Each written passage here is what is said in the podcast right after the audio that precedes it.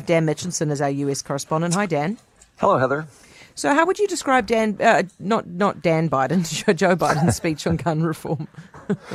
I, I, think it's something that we've heard before. Uh, I mean, he was calling on Congress to take action on what. Uh, you know, I think most people around the world are calling an epidemic right now that we're having in this country too. And, and it came just a day after we had another uh, deadly shooting in Oklahoma. And I mean, he, he emphasized the need to, to not only have tougher background checks, but I think to bump up the age of people who want to purchase a gun. And he said something has to be done, not tomorrow, not next month, but right now. And here's more of what he said on that.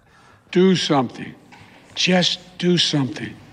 For God's sake, do something. After Columbine, after Sandy Hook, after Charleston, after Orlando, after Las Vegas, after Parkland, nothing has been done. This time that can't be true.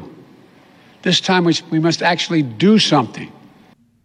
And he, I think he tried to point out too that this isn't about taking away anyone's guns. He said, in fact, we should sort of treat responsible gun owners as an example of how every gun owner should behave. But I think you're going to hear a lot of people saying this is just just more talk, and both sides are still going to be at a stalemate on this. Yeah. So what's he going to do about it? I don't know if there's a there's much he can do. I mean, the, the House I mean, Judiciary. This is ridiculous, isn't it, Dan? So you have the leader of the free world saying do something, and he can't do anything about it. Well, and, and, that's what it comes down to, to the, the, the, party policy. And what do we have? 300, 320 million people, something like that here in the United States. And now, right now, we have the Judiciary Committee that has approved a bill and it would pass the Democratic controlled House, but Republicans would block it in the Senate. So we're back to where we started. And if, you know, I mean, things could be reversed as well, too. And if we had a Republican president like we had a couple of years ago in office, I mean, we wouldn't be making any progress either. So it really is, I mean, a stalemate. That's the only word that comes to mind when we talk about this, uh, mm. Heather. Um, ultimately, it comes down to the will of the people, really, doesn't well, it? Well, this is true. Yes. Yeah, yeah. Otherwise, it would change. So Amber Heard can't afford to pay Johnny Depp. Well, she's saying no. I mean, this is going to bankrupt her. I mean, John, you know, everybody's saying what happened to all the money that Johnny Depp had too, and how much is he really going to see from from Amber Heard? I mean, I guess her wages, you know, could be could be docked, but you know, right now she's saying nobody wants to hire her. And you know, when we were talking about this a couple of weeks back, I, I told you that this was whoever whoever lost was going to appeal this. And, and Amber Heard's attorney came out today and said just that. You know, the jurors were confused, which I really find that hard to believe.